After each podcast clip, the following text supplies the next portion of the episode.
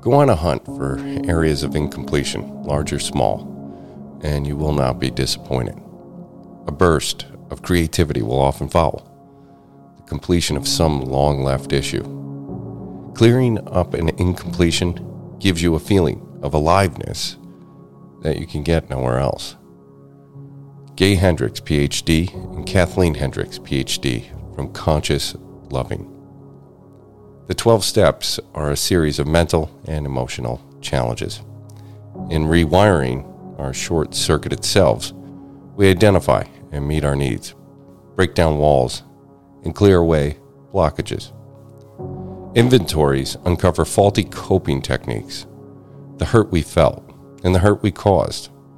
Steps 6 and 7 are a time to open to burst of creativity we have discovered areas of incompleteness. An opportunity exists now. What can we do to feel more alive?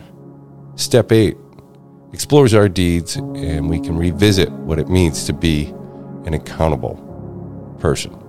Blame and shame have been triggers in our relationships.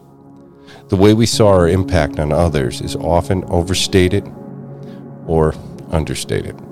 Seeing all humans as incomplete and trying to see how we affect them through their eyes gives us both compassion and perspective.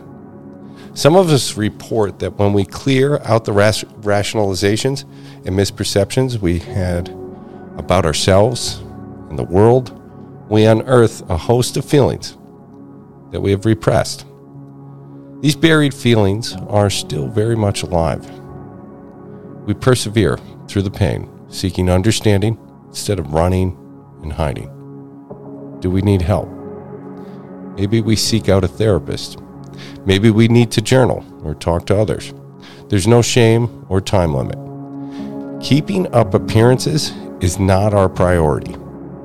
Renewal doesn't involve assigning blame, it's a way to understand more deeply.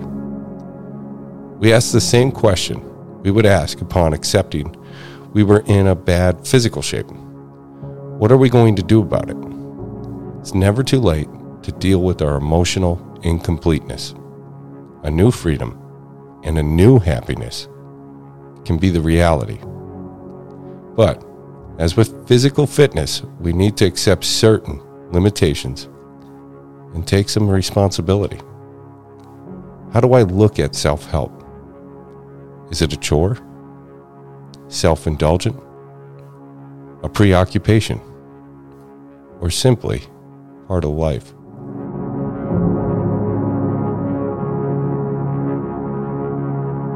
Thanks for starting your day with hammock readings, and we look forward to seeing you again tomorrow.